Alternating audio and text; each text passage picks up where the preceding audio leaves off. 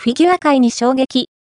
米国の17歳マリニンが4回転半ジャンプ成功へ大前進。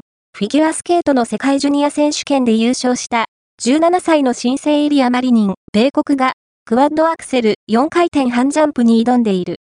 ツイッターで公開された練習の動画では綺麗に着氷。羽生結弦が北京冬季五輪で初めて挑戦を認定された超大技を世界で初めて成功する日も近いかもしれない。